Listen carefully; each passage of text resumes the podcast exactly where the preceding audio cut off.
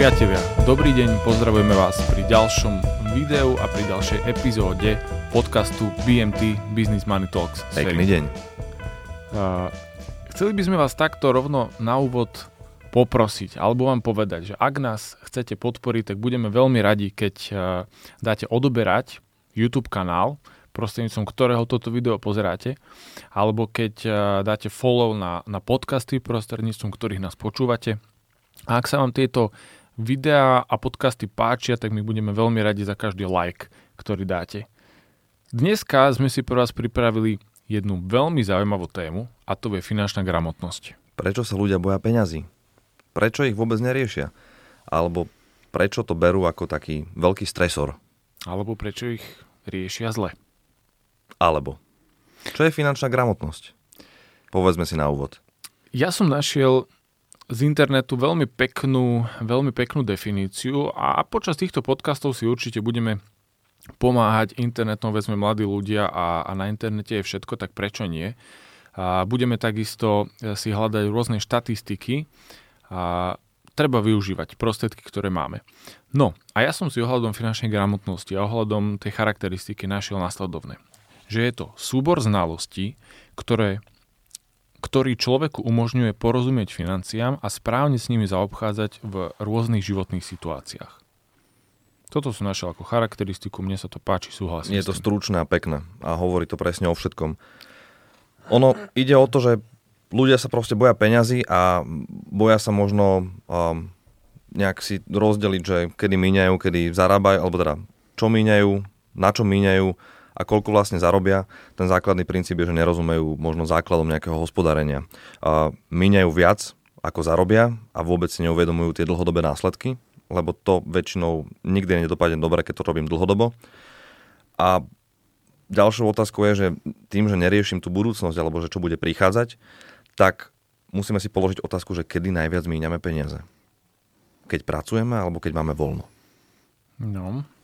Keď máme voľno. A to je Mo- pravda a to vidno napríklad aj teraz v koronakríze. Áno, áno, áno. Moje, d- moje drahé, toľko kuriérov chodí so zásielkami. Kuriérom sa darí vlastne. Ano. Pre nich to úplne je ideálna doba. No a možno je to kliše, ale musíme vždy riešiť alebo myslieť na ten dôchodok. A ten dôchodok je práve obdobie, kedy máme prakticky non-stop voľno. Mm. Čiže budeme míňať peniaze práve, alebo chceme míňať peniaze vtedy, keď budeme hore aby sme mali z čoho míňať. Našťastie dôchodcovia si môžu dať poobedný šlofik, keď dlhý chcú, takže nemusia tak veľa míňať potom. tak, tak. Dneska povieme o rôznych, rôznych e, aspektoch finančnej gramotnosti. My sme sa s Ferim rozprávali, že e, celá táto téma by mohla byť poňatá z, z dvoch strán. Jednu stranu sa pokúsime dneska absolvovať a to, je, to sú práve tie aspekty, ktoré si už aj ty, Ferry, načal. Čo znamená ako ľudia rozmýšľajú finančne ohľadom, ohľadom rozpočtu, ako si nastaviť možno nejaké sporenie, investovanie, ako pochopiť možno poisteniu, daniam a, a úverom. E, a druhá tá strana, ktorú by sme v budúcnosti chceli absolvovať, nejaká epizóda tiež na tému finančnej gramotnosti, by bola práve taká, ktorá by bola zameraná na vývoj alebo situáciu finančnej gramotnosti na Slovensku, ako ju zlepšiť a na to by sme si už potom zavolali nejakých konkrétnych odborníkov. Takže poďme. To sa Asi mi bude veľmi páčiť. To bude Finančná super. gramotnosť je niečo, čo musíme vážne často spomínať a rozobrať, lebo je to nejaký message, ktorý chceme aj my odovzdať ďalej. A nie len našim klientom, ale všeobecne ľuďom. Určite. A prispieť takto do, do možno verejnej diskusie na Slovensku na túto tému. Dobre, poďme na, na konkrétne aspekty finančnej gramotnosti. Prečo sa vôbec vzdelávať vo financiách, keď eh, v nich ani nepracujeme? Nie my dvaja konkrétne, ale vo ľudia, toto je otázka, ktorú som dostal niekoľkokrát. Na čo by som mal vôbec riešiť nejaké financie, keď na to sú bankári, na to sú poradcovia, na to sú všetci ostatní, ja to absolútne nemusím riešiť. A ten prvotný krok ale musí aj tak vzniknúť v nás osobne, aby sme si vedeli možno spočítať, že aký je náš príjem a aký je náš výdaj. Hmm. Úplne easy. Určite áno a, a hovorí sa, že najlepšia investícia je investícia do vzdelania. To je pravda, lebo aj do finančného vzdelania. Samozrejme, je pravda, že keď ja chcem napríklad investovať a proste nevyznám sa v tom dostatočne, lebo venujem sa iným veciam, že mám na to človeka, ale je dobré, či už v investovaní alebo aj v iných finančných témach, poznať aspoň základy, lebo vždy je okolo nás x milión ľudí, ktorí, ktorí nám hovoria, že sa vyznajú a, a aj, aj bankári nám hovoria, že sa vyznajú a my musíme vedieť, že či nám hovorí aspoň plus minus pravdu, alebo či sa nás snaží nejako ošalieť. Úprimne, ja si myslím, že aj tá budúcnosť možno práve bank je aj ten mindset tých bank už vidíme, že sa snažia v podstate tú zodpovednosť prehodiť na tých ľudí. Že používajte aplikácie, nechoďte do pobočiek, vyberajte si, vklad, vkladomaty začali existovať už všade, čo je fantastická vec prestaňte chodiť na pobočky. Lebo banky to veľa stojí, jednak platí tam ľudí, platiť pobočky ako priestory a chceme, aby ste všetci prešli na aplikácie, tým pádom vy by ste ako ľudia mali mať nejaké vzdelanie ohľadom financí. Mm. Je pekné, že tam vidíme nejaký, nejaký nazvime to, že spending report, čiže vidíme, koľko sme minuli, na čo sme to minuli, ale napríklad, keď niekto robí ten spending report vážne zodpovedne, tak vidí presne každú položku a vie si to dobre rozdeliť, ale a ja napríklad to, to moc neriešim, neviem si, teda, nenastavujem si ku každej platbe, že do akej kategórie to hádžem. Je toto, že mne hádže napríklad v Tatrabanke veľa v spending reporte do nezaradených. Iné, nezaradené, presne. Iné, no. Čiže tam vidíme tam 70% nezaradené, do ktorého napríklad platia aj výbery z bankomatu. Výbery z bankomatu vedia byť často a veľmi problematické pre bežného človeka, lebo vyberá peniaze, ale nemá prehľad na čo to všetko minul a len vidí, že dobre, vyberal som za mesiac 400 eur, ale neviem, na čo som to minul. Ale zase poznám ľudí, ktorí sú práve že so spending reportom veľmi spokojní. Že ty si to tam fakt, že nastavia a, a, a tí sú spokojní. Čiže každý individuálny. Ten úmysel každopádne je výborný. Určite. Ale musíme mať na to nejaké dostatočné vzdelanie, aby sme to vedeli plnohodnotne využiť. Určite áno. Kde takéto vzdelanie získať? Mi napadá otázka. No najkrásnejšie by bolo, keby nás to učili na základnej škole. To je pravda. Čo sa nedieje. Ja som si včera uh, čítal od, uh, od spoločnosti Junior Achievement Slovensko, ktorá sa zaoberá aj finančnou gramotnosťou, že teraz už takmer na každej škole sa nejakým spôsobom vyučuje finančná gramotnosť. Len tam by bola moja otázka, že či je to povinný predmet, čo si nie som úplne istý. Podľa mňa by ináč predmet finančná gramotnosť mal byť rovnako povinný, ako je, že matematika, geografia a ostatné veci. Mal, súhlasím s tým. Nevidím dôvod, prečo by niekto mal niečo proti. Hmm. A určite to budeme potom riešiť s tými odborníkmi, čo plánujeme. Keď je povinná telesná výchova, treba sa hýbať a mať um, zdravé telo, ale aj zdravého ducha a aj finančnú gramotnosť. Tak, tak. No, na, ja na, akože osobne najväčším problémom vidím, že um, ľudia sa v tom nechcú vzdelávať, lebo sa toho boja. Boja sa toho celkového výsledku, že teda nie som úplne najlepší v tom hospodárení. A všeobecne peniaze sú spojené s každodenným životom, čiže už len potraviny, drogeria a podobné záležitosti. A ako náhle sa začnem v tom trošku vzdelávať a orientovať, budem vedieť čo a ako, začnem si riešiť financie, že koľko si mám mesačne odložiť a budem sa vážne striktne toho držať, tak to zjednoduší celkovo ten život. A budem vedieť zaplatiť účty, kúpiť si aj niečo pre radosť, čiže proste pre seba, aby som bol v pohode s tým, že ja neviem, kúpil som si ja neviem, CDčko Michaela Jacksona hm, alebo platňu, platne sa vracajú do mody. A sú aj drahšie, takže preto treba porozmýšľať. Že... No jasné. Budem mať nejakú konštantnú rezervu, ktorá bude na čokoľvek, a rezervu na dovolenku, lebo to je napríklad veľký problém. Ľudia si berú pôžičky na dovolenky. Aj je. No, a nie. Ja, Nepoznáš ja... v okolí nejakých ľudí, ktorí si berú pôžičky na dovolenky? Mm, je to možné, možno v priamom nie, ale ja poznám jedného človeka, ktorý z investícií vyberá, keď ide na dovolenku. No to je to isté. To je ešte horšie možno. ešte horšie. Ja som úplne sklamaný, keď som sa s ním rozprával. Je to žena. Nemôžem povedať kto ale no, ono povie, že veď zážitky sú to, čo mne zostane na starobu. No áno, ale tak človek mohol mať aj zážitky, aj peniaze. Áno, ale môžem finančný. potom sedieť pod mostom v krabici a myslieť na to, aké bolo super cestovať, keď som bol mladý. No. Obrazne povedané. Je dobré, keď extrému. to človek sklobí. Myslí aj finančne a má aj zážitky. Mať jednoducho nejaký svoj fondík na, na dovolenky. Viem, že pôjdem napríklad dvakrát na dovolenku tento rok, pôjdem na lyžovačku a pôjdem na letnú dovolenku, viem približne, koľko to možno stojí peňazí, tak si viem na to priebežne odkladať. Ešte horšia vec je, keď možno si aj našetrím povedzme 800 eur na all inclusive do Turecka, ale všetko, čo tam miniem, a to si ľudia povedia, že all inclusive, ale vieme, ako to chodí, mm-hmm. a používajú kreditné karty. Vybombujú kreditnú kartu, všetko, čo sa dá a potom to celý zvyšok roka splácajú až do tej ďalšej dovolenky, aby urobili presne to isté. A to je to najťažšie, pretože ľahko sa míňajú peniaze z kreditky, lebo považujeme to ako naše peniaze, ale pritom to nie sú naše peniaze mm. a sú tam samozrejme najhoršie úroky. Je toto, že keď to vraciame, vždy je to s nejakým úrokom a častokrát akože možno ešte tak poviem, že dneska o čom sa tu bavíme alebo budeme baviť pre nás alebo pre veľa ľudí, je to možno, že veď, veď jasne, veď tomu chápem, že toto by som v živote neurobil, takto by som v živote nefungoval. Len je zase druhá skupina veľa ľudí, ktorí to tak nemá. A oni možno tiež napríklad v rámci kreditky nechápu, že veď to není len tak, že požičam si odtiaľ 500 eur a 500 eur vrátim. Vrátim oveľa viac. Keď to myslím, že vrátim do 30 dní, tak vrátim toľko, čo som si požičal, je to bez úroku. Áno. Ale keď to splácam dlhšie, tak proste ten úrok tam je, nejakým spôsobom to preplatím a, a otázka je, že ako veľmi. Na kreditkách veľmi. Hmm, to je Osobne. Teda viem zo svojej vlastnej kreditky. A je akože super využívať bezúročné obdobie, lebo častokrát lákajú na to, že keď používaš kreditnú kartu a máš teda tých 20 alebo 30 dní bezúročných, na vrátenie ti to stiahne na nasledujúce obdobie, uh-huh. a tak využívaš nejaké cashbacky a podobné benefity, také lákadla. Uh-huh. Plus máš, keď platíš touto kartou, tak máš zľavy, na tvoje narodeniny platíš a máš, tuším, ja neviem, 5% zľavu na všetko, alebo 5% cashback. OK, to sú... Ale zase na druhej strane tam vznikne tá väčšia skupina ľudí, ktorí to potom nebudú vedieť splatiť, mm-hmm. pretože si vyhodili z kopytka jeden mesiac. Tak, tak.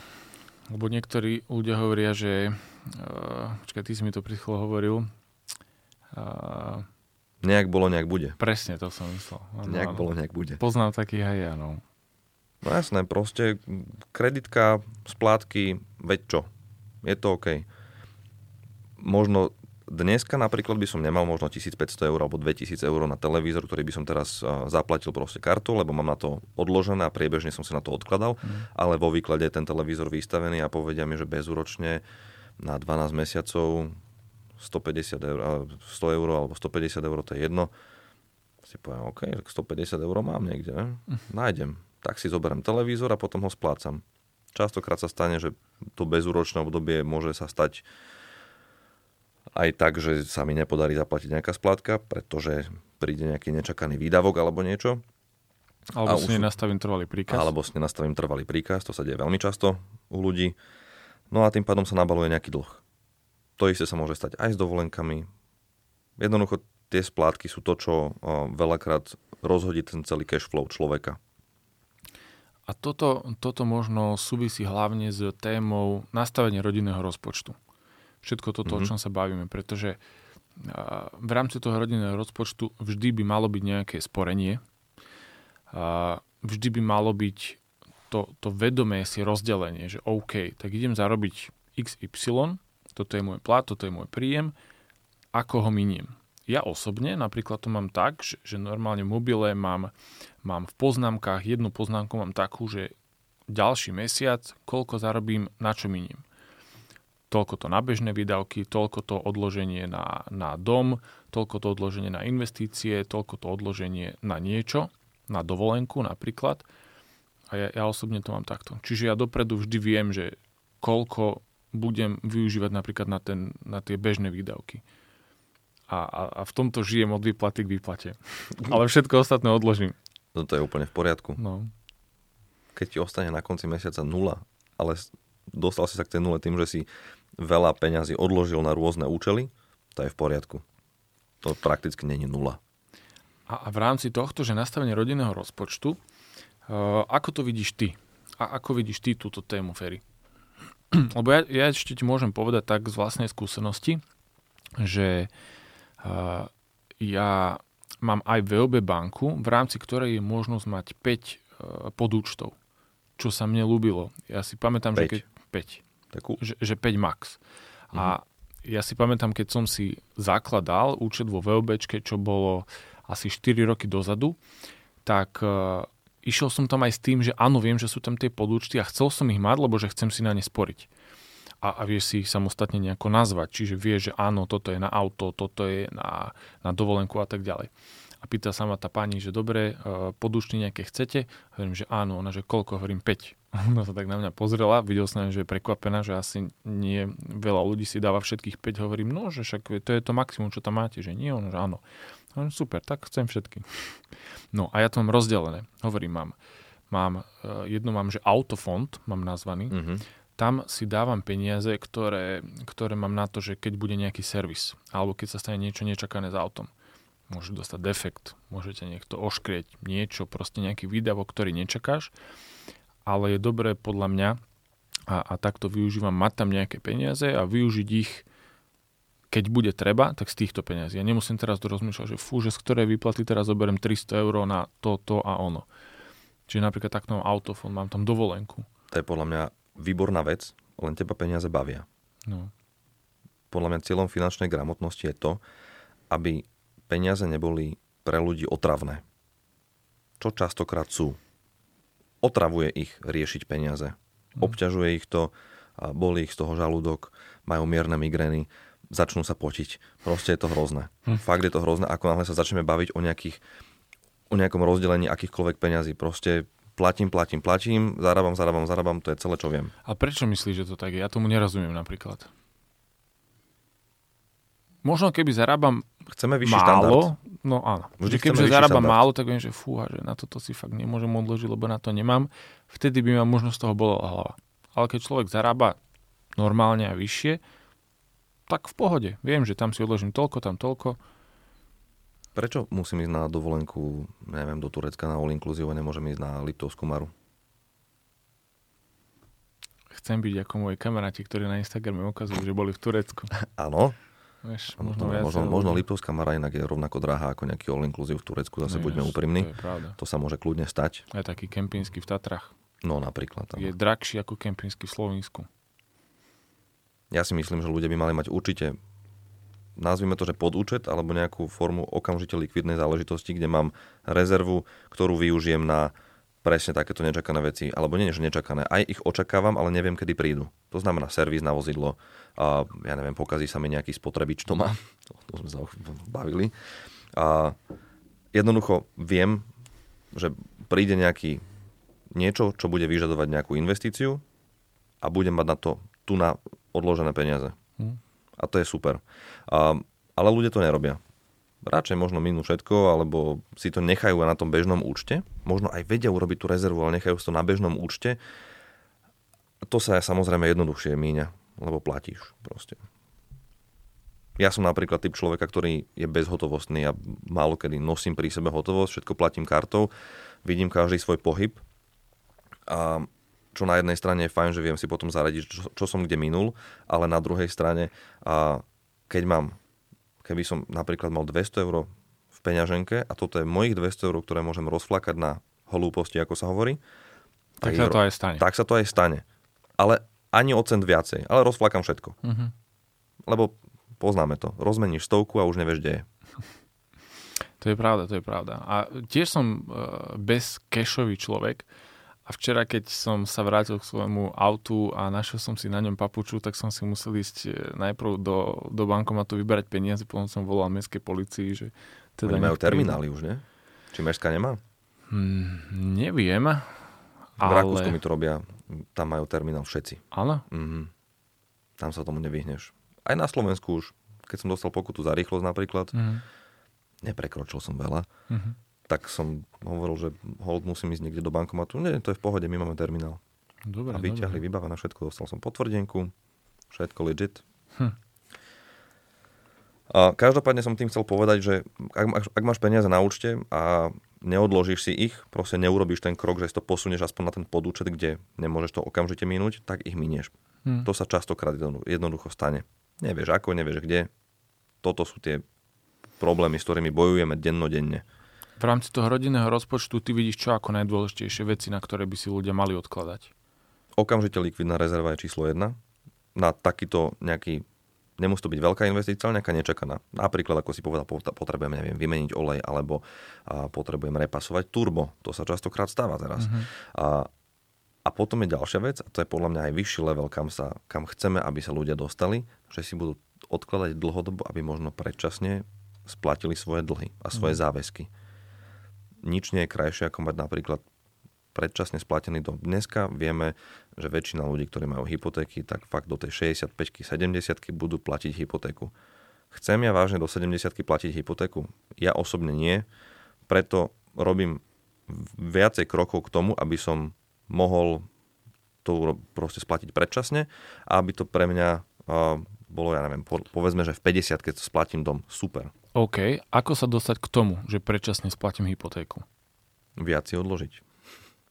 Áno, a, a, a nejaká tá forma? Že ja to vidím v investovaní. Investovanie, investovanie samozrejme. Okay. Lebo um, to sú možno aj tie základy nejakého finančného manažmentu. Uh, jednak rozdeľovanie peňazí, teda diverzifikácia. Nehovorím teraz iba o investovaní, ale o všeobecnom rozdeľovaní, že viem, že toto ide na túto splátku, toto ide na vozidlo, toto ide, ako si ty povedal, máš 5 podúčtov, vieš presne, čo kam ide. Rozdelil si si to. A si nekompromisný voči sebe. Hmm. Číslo 2 je minej menej ako zarobíš. To je jasná vec. A, a potom je to, čo si hovoril. Treba investovať tie peniaze, ktoré si odkladáme, pretože a, je jedno, ako, veľ, ako veľmi odolní sme voči nejakému riziku. Môžeme ísť aj do investície, ktorá nie je taká riziková, menej volatilná, tým pádom je to konzervatívne, ale stále tie peniaze nejako pracujú. Hmm. Musia tie peniaze pracovať na podúčte, to nie sú tvoje peniaze, ktoré investuješ. To sú peniaze na podúčte na konkrétny účel, krátkodobý, nazvieme to, okamžite likvidné. Presne tak, to je čisto sporenie. Keď, keď sporím, tak to nepotrebujem nikde investovať, čiže nemať na tom žiadny zisk, žiadny úrok.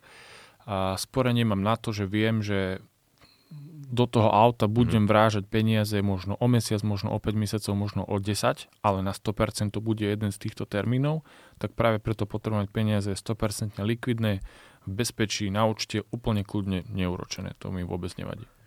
A ešte jeden z veľkých, alebo teda veľmi dôležitých cieľov finančnej gramotnosti, aby ľudia dokázali rozoznať sporenie od investovania. Hmm. Lebo s týmto sa najčastejšie stretávam. A ľudia nazývajú investovanie sporením a to nie je správne. To nie je OK. Pretože pri sporení nerátame so stratami. Hmm. Tam nie sú straty. Sú inflácia a podobne, ktorá nám znižuje hodnotu tých peňazí, ale nie je nejaký prepad, pretože príde napríklad korona kríza. Tak. A investovanie má svoje rizika a tam musíme vedieť robiť rozdiely. Tak, ak napríklad, ak uvedieme príklad, ak si sporím 100 eur mesačne, tak po 10 rokoch mám 12 tisíc eur. Lebo 100 eur krát 12 v rámci toho roka je 1200 za rok, krát 10 je 12 tisíc. Ak investujem 100 eur mesačne, tak za 10 rokov nemám 12 tisíc, ale mám možno 18, možno 20 tisíc eur. Lebo áno, sú tam tie vklady a je tam nejaký zisk. Pri sporení mám iba vklady, 100% bezpečné, ale nezarobím ani euro navyše. Tak. Presne. Ešte by som povedal jednu vec, že v rámci, v rámci toho rodinného rozpočtu a sporenia, podľa môjho názoru, ľudia by mali myslieť aj na to, že sporiť si na darčeky lebo veľa ľudí si okolo Vianoc berie rôzne také pôžičky, že 500 eur, 800 eur, lebo nakúpim darčeky a tak ďalej. A, a keď si na to našporím počas roka, začnem kľudne v apríli malú čiastku mesačne, tak viem, že do toho novembra, keď už začnem kupovať darčeky, už tam mám tú sumu, ktorú potrebujem. Treba si to samozrejme vypočítať, ak viem, že chcem 300 eur, tak OK, za 10 mesiacov to je 30 eur mesačne. Si odložím a, a v tom novembri mám proste 300 eur a nemusím si brať žiadnu pôžičku, kde budem musieť vrácať peniaze. A pohoda. A, a žijem proste mentálne OK. A nie som teraz v strese, že fúha pôžička splácanie. Darčeky sú podľa mňa jeden z takých veľkých zmien, ktoré sme podľa mňa prežili za posledných 30 rokov. A, lebo sú oveľa náročnejšie finančne, ako boli kedysi. Dnes máme toľko možností tak sme, tak sme proste boli vychovaní, že už si nedávame jeden sveter napríklad na Vianoce. Dáme si sveter a k tomu si dáme topánky, k tomu si dáme PlayStation a veľký televízor a k tomu si vymeníme pračku a podobné veci. Mm. Proste a, toľko reklam, ktorým bežný človek vie podľahnúť, lebo sú zľavy, nehovoriac o Black Friday, ktorý tu kedysi absolútne nebol a dneska no niektorí, niektorí, niektoré firmy to poňali, takže Black Friday môže byť každý piatý piatok. Toto. Vôbec nehovorím o Alze, že? No, ale to je presne, že poznám dokonca ľudí, ktorí si a, zobrali ten mikroúver na darček, nakup, no, darčeky, nakúpili tie darčeky, urobili si krásne Vianoce a potom celý rok to splácali. Ale nesplácajú to samozrejme rok, keďže mikroúver môže byť aj na 5 rokov. Hmm. Samozrejme dajú si menšie splátky na čo najdlhšiu dobu, ale potom prídu ďalšie Vianoce medzi časom. Viete toto. Tak a si to je zoberú. už tá finančná gramotnosť. No a potom si zoberú ďalší úver, väčší samozrejme, ktorým vykryjú ten predošlý a zrazu z toho mikroúveru už je celkom veľký úver, ktorý treba splácať a zrazu ho budeme splácať nie a 5 rokov, ale 7 rokov. No a potom sa vlastne začneme zamýšľať nad tým, že a mohli by sme to refinancovať spolu aj s hypotékou, konsolidácia, uh-huh. to je akože jedno samozrejme z riešení, ale už sa to zakomponuje do toho veľkého dlhu, ktorý si vlečem 30 rokov pred sebou. Tak. Ktorý nebolo ani treba. Keby som vedel si sa pripravovať na tie Vianoce v podstate od januára. To staré dobre, čo sa hovorí, že prikryvať sa takou perinou, na akú máme. Áno, Tak tam je povedané všetko. určite. Tým, že si musíme uvedomovať aj rizika, a, ktoré vlastne nás môžu čakať potenciálne v blízkej budúcnosti. A teda musím rátať s nejakou opravou vozidla, musím rátať aj a, s nejakými nevyhnutnými investíciami do domácnosti. Môže niečo sa vyskytnúť, čo treba urobiť, alebo jednoducho opraviť. Napríklad treba mať teda ten fond alebo teda tú rezervu na nejaké extra náklady. Okrem iného, prečo sa vlastne používajú v každých reklamách na nejaké extra náklady pračky. Tomu som nikdy nepochopil. Hm. Asi lebo je to v každej domácnosti a vieme, že určite každá domácnosť má pračku, tak mm-hmm. ideme na tutovku, ale, ale vždy som sa nad tým zamýšľal, že aby ste mali peniaze na pračku. Aby ste mali rezervu na pračku napríklad. To ako keby bol nejaký najčastejší nečakaný videok, ako keby to človek každý druhý rok kupoval. Tak to znie. No ja keby som bol výrobca pračiek, tak vážne sa stiažujem. Lebo vyrábam možno kvalitné pračky, ktoré vydržia a nejaká reklama, kde mi hovoria o rezervách, furt hovorí, že moje pračky sú nekvalitné. Ja som akože si ešte pozrel tak, že US Consumer Report Mhm. z roku 2019 práve k týmto pračkám, kde sa, kde sa hovorí o tom, že priemerná pračka vydrží 10 rokov. No. To znamená, že ak priemerná pračka vydrží 10 rokov, tak by som sa mal pripravovať na to, že každých 10 rokov vymením pračku. Priemerná cena pračky na trhu je 214 eur Mhm. a to prakticky znamená pre mňa, že si musím každý mesiac odložiť 1,80 euro. Keďže ma môže čakať jeden nečakaný výdavok, že každých 10 rokov mi odíde pračka. Mhm. Kebyže zarátam infláciu, tak kľudne 1,90. Nech to je. OK, zaokrúhlime to na dve. Dobre? 2 eurá mesačne si odložme, mesačne. keby náhodou skončila pračka. No.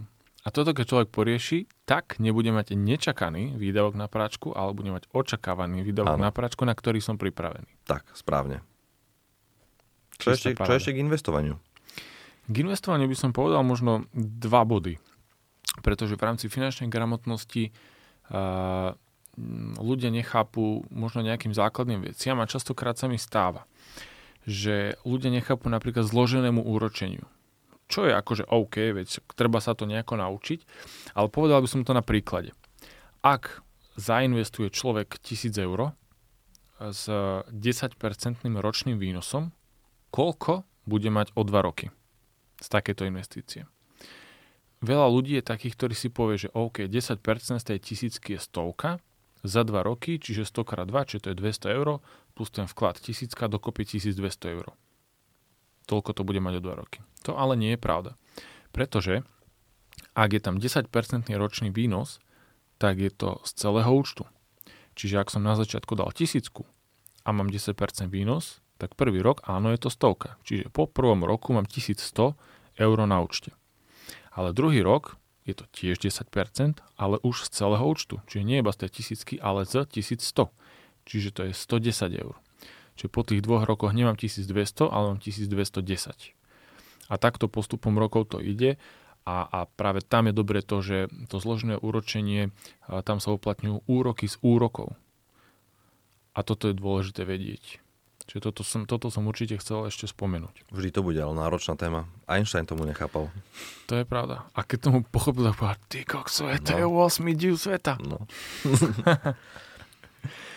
A druhú vec ešte, ktorú by som povedal tiež ohľadom investovania je to, že nožik sa mi otvára, keď počujem od ľudí, ktorí mi, ktorí mi povedia, mm, ja nechcem investovať do akcií, ja chcem investovať do niečoho, do niečoho reálneho, do niečoho hmatateľného. No ale to je hlúposť, pretože čo je reálnejšie ako akcie? Akcia je časť podniku, časť firmy. Ja keď držím akciu ako investor, No ja držím časť tej firmy. To znamená, že držím časť napríklad Apple. Veľa ľudí má iPhony, veľa ľudí má, má nejaký Mac doma. Držím e, časť Coca-Coly, však Coca-Colu pijem, veď vy sami podporujete svoju investíciu, keď si kúpite Coca-Colu ako, ako, ako ten nápoj a keď držíte akcie. No ja podporujem tržby firmy, ktorú držím investične, čiže proste podporujem svoju investíciu. Možno si ľudia slovo akcia spoja s akciou v obchode. Možno. A tie nechcú držať, lebo to je, vieš, strata. Áno, áno, tu chcem využiť. áno, a musím povedať, že toto je aj téma, ktorú, s ktorou sa stretávam aj ja v rámci svojej práce a je to presne o tom, že ľudia chcú to hmatateľné. Mm. Chcú si povedať alebo ukázať prstom, tuto je. Tuto je to, do čoho som investoval. Preto ľudia by najradšej kupovali iba nehnuteľnosti, lebo sa môžu potom poprechádzať. Ano, ano. Môžu sa potom po zemku poprechádzať a povedať si, že toto je moje. To je niečo, čo mu zmyslovo dokážem pochopiť, ano. že dokážem sa tej budovy chytiť ano. a toto je to aktívum, Akciu ako držím. cenný papier si proste nechytím. Môžem si to vytlačiť na štyrku, dať si do ramčeka, OK, to je pekné, ale to pre veľa ľudí není bohužiaľ to hmatateľné. Hmm. Ale bohužiaľ je to akože smutné, ja si myslím teda. Tak, tak. A tu keď ľudia pochopia, že je to, je to forma drženia, držania nejakého aktíva, tak to je dôležité. A držania reálneho aktíva. Reálne všetkých firiem proste okolo. Všetky veľké firmy, alebo druhá väčšina všetkých veľkých firiem sú proste akciové spoločnosti, kde keď tá firma má hodnotu 100 miliónov eur, tak je rozdelená na akcie, kde každá má nejakú hodnotu a ja keď držím zo pár akcií, tak proste držím podiel na tej firme. A viem to urobiť aj s obrovskými firmami, ako je Apple, Microsoft a akákoľvek iná firma.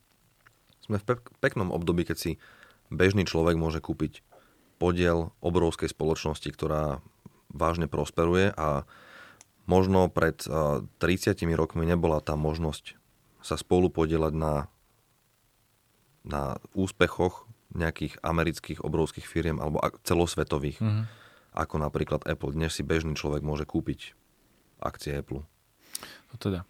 Chápem na druhej strane, že možno u nás v tom, v tom východnom, bývalom východnom bloku nebolo to možné a tým pádom aj teraz ľudia ešte s tým nie sú úplne oboznámení a možno to bude trvať nejaký čas, kým, kým, kým tomu pochopia, kým si to nejako e, zažijú. Ale súčasťou aj tohto je práve náš podcast, ktorým sa snažíme e, ozrejmovať tieto otázky a tieto témy, aby to ľuďom bolo bližšie a, možno pochopiteľnejšie že investovanie nie je vôbec zlá vec. Treba to robiť, je to najefektívnejšia forma tvorby nejakej rezervy, či krátkodobej alebo dlhodobej. A že akcie nie sú nepriateľom, ale častokrát práve tým tou najlepšou voľbou.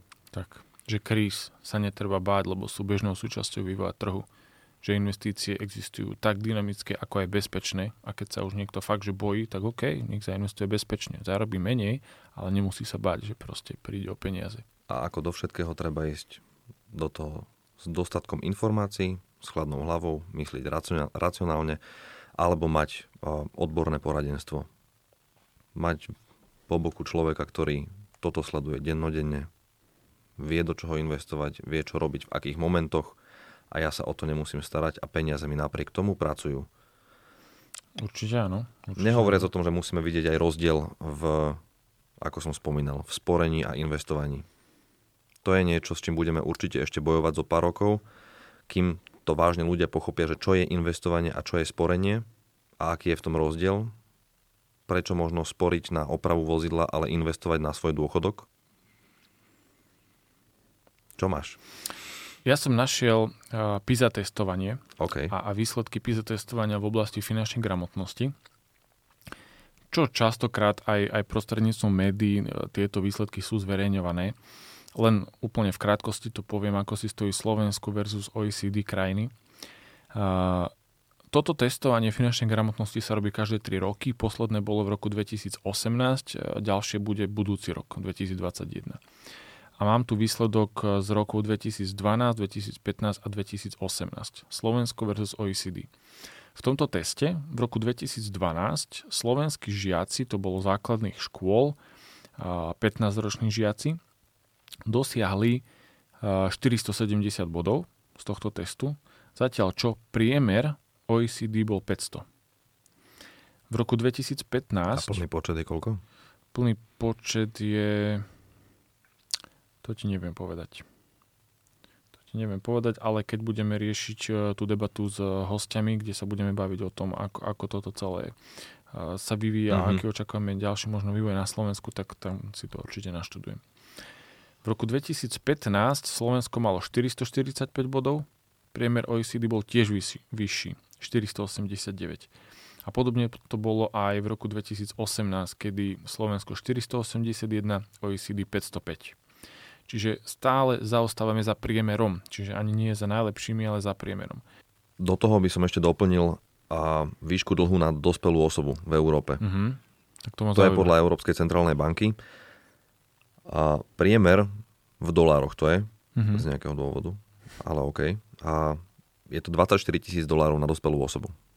Na Slovensku? Nie, nie, nie. Uh, priemer. priemer. Aha. Priemerný dlh na dospelú osobu, čiže 18+, plus, je 24 tisíc dolárov. Najviac zadlžená osoba a dospelá osoba v rámci Európy je Švajčiarsko a to je 142 tisíc dolárov. Tam musíme ale brať do úvahy výšku príjmov a podobne. Aj ich majetok a, a k tomu zase majetok. ja mám ešte nejaký taký starší, ale kľudne pokračuje, ja to nájdem. A priemer na dospelú, dospelého Slováka je 10 800 dolárov. Do toho sú zarátané iba a do toho sú zarátané a iba osobné financie, alebo teda osobné dlhy. Čiže kreditky, hypotéky, nejaké úvery. Berme do úvahy to, že napríklad jedna domácnosť má jednu hypotéku, hej? Uh-huh. Čiže dospelá osoba môže byť aj dve deti a dvaja dospelí. Uh-huh. Je tam veľa faktorov, ktoré hrajú úlohu a nie sme na tom najhoršie, ale nie sme na tom ani výborne, čo sa týka pomer príjmy a dlhy. E, nedávno Allianz robil, robil e, taký prieskum ohľadom čistého bohatstva e, rôznych mm-hmm. krajín a teda v prepočte na obyvateľa v rámci danej krajiny. Najbohatší vyšli e, Američania a Švajčiari. Priemerné čisté bohatstvo na obyvateľa v USA bolo 209 tisíc dolárov. To je čisté bohatstvo. Čisté bohatstvo sú všetky moje aktíva minus všetky ano. moje úvery. Dobre. Všetky moje uh, Treba pôžičky. Presne tak. A druhý sú Švajčiari 195 tisíc. Slováci 6700 eur. Čisté bohatstvo na obyvateľa. Mm-hmm. Čo je dosť málo. Mm-hmm. Aj v rámci V4 sme skončili najhoršie. Aj Poliaci, aj Češi, aj Maďari sú pred nami.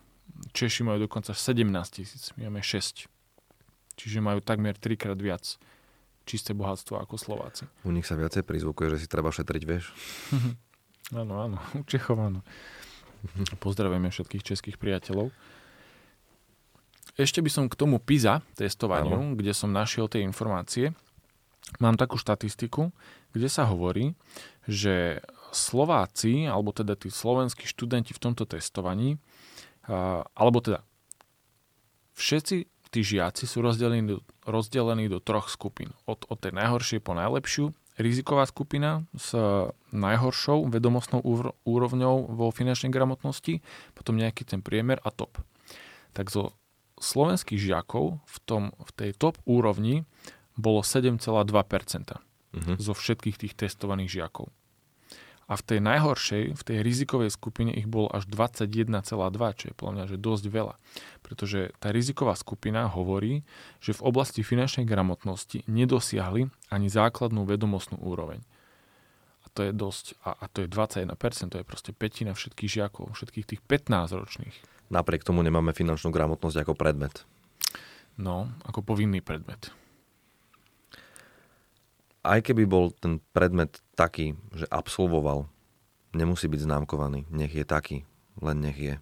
Akože vo veľa školách myslím, že aj je, len tam som si tiež e, naštudoval také veci, že veľa z tých škôl si učí finančnú gramotnosť po svojom. Áno. Že, že nie je nejaká osnovy. jednotná koncepcia. No. A že je viacero tých knížiek alebo učebníc k dispozícii a každý asi pre ktorú sa rozhodne, tak tu Áno. využíva. A to bude tiež zaujímavá potom debata s tými hostiami, ktorí sa tomuto venujú. Keďže v našom biznise sú aj ľudia, ktorí dobrovoľne chodia bez akýchkoľvek finančných očakávaní do základných škôl a vzdelávajú to a snažia sa teda niečo pre to urobiť. Všetkých takýchto ľudí pozdravujem, pretože poznáme ich viacej a teda shout out. Takže super. A malo by to mať nejaké jednotné osnovy a malo by to byť zakomponované. Určite. Ja som akože vždy bol za a nemyslím sa, že teba to naučil niekto na základnej škole. To je pravda, Ako no. hospodáriť s peniazmi. Ja som na základnej škole nemal takýto predmet. Na strednej škole som mal predmet ekonómia, tam sme mali super učiteľku, tam, tam to bolo veľmi dobre. Ona nám vysvetlila veľa Mhm. vecí, ale to bola stredná škola. Na základnej som nemal. A na strednej škole by si už mal mať nejaký prehľad, lebo tam, aj keď je to smiešne, možno, ale aj s vreckovým treba hospodáriť častokrát. Áno, a na strednej škole už častokrát chodíš aj brigadovať a, a s tými peniazmi potrebuješ nejako rozumne naložiť. Neminúť ich všetky len na pitie v piatok večer. Alebo áno. Ja si pamätám svoju prvú brigádu, kde som dostal za deň roboty na stavbe 20 korún. 20 korún? To je menej ako Ja- euro, kamo. Wow. Ja som skladal, ja som skladal taký veľký externý stan pred Inchebou. Mhm. Tiež to bola a moja prvá brigáda, keď som mal, neviem, no nebudem to hovoriť radšej, koľko som mal rokov, Okay. lebo možno by som niekomu tým poškodil, ale a moja mzda bola, že 42,50 na hodinu. Mm, čoho? Korún. Korún. Korún, okay. áno, korún. 4, no to bolo v Bratislave, ja som To bol v Leviciach. Dobre, to bolo v Leviciach Bratislave. 20 korún za deň dostali A ľudia. to som, to som myslím, že dostal aj a, menšiu výplatu kvôli tomu, že som odmietal dať môj mobilný telefón do ruksaku stavby vedúcemu, ktorý povedal, že tu všetci dáte svoje mobilné telefóny, aby ste netelefonovali. Mm. A ja som mal obavy, že sa už nenájde ten ruksak napríklad.